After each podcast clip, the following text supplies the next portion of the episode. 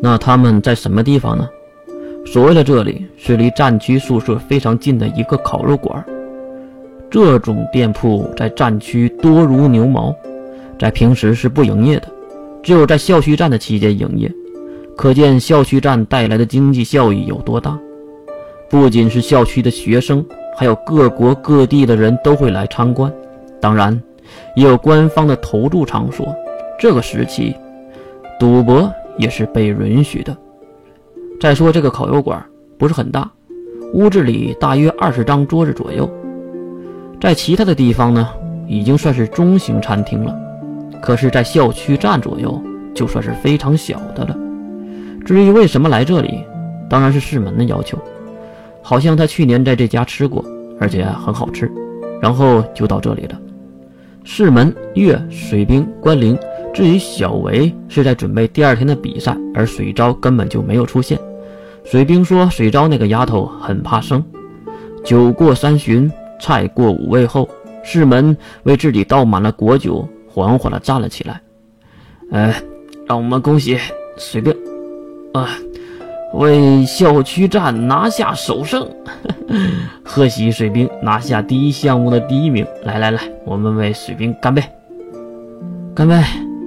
大家站起来，高高兴兴地撞了一下杯，然后一饮而尽。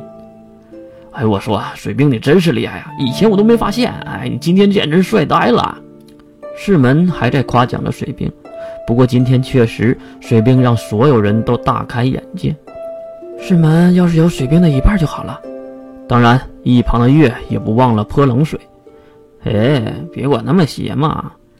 不错，屌丝师门在十三学区排名七千多名。行了，你那黑历史还好意思说吗？水兵也是嘴上不饶人。不过这对欢喜冤家也给大家带来了很多的笑料。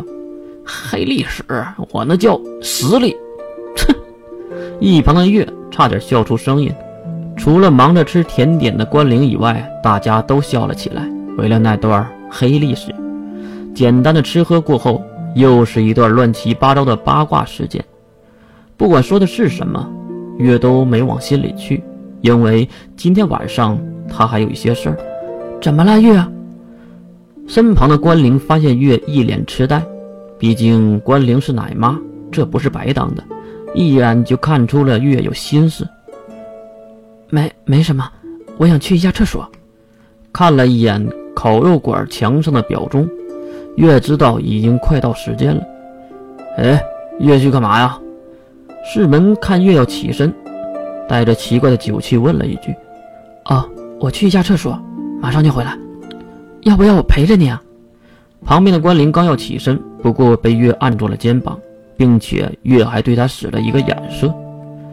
放心，我马上就回来，你们慢慢吃。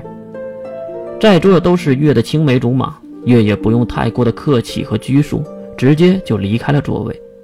至于月，当然不会去厕所了，而是去见一位已经等候多时的人。为了履行白日梦那个承诺，一段加速湍急的小跑后。月来到了一个离烤肉馆稍微远一点距离的露天公园。由于这里已经是傍晚十点过了，人已经没有那么多了。在公园的一旁有一个石头小柱子，柱子的上面镶嵌了一个很漂亮的老式钟。这个钟的下面站着两个人。抱歉，我来晚了。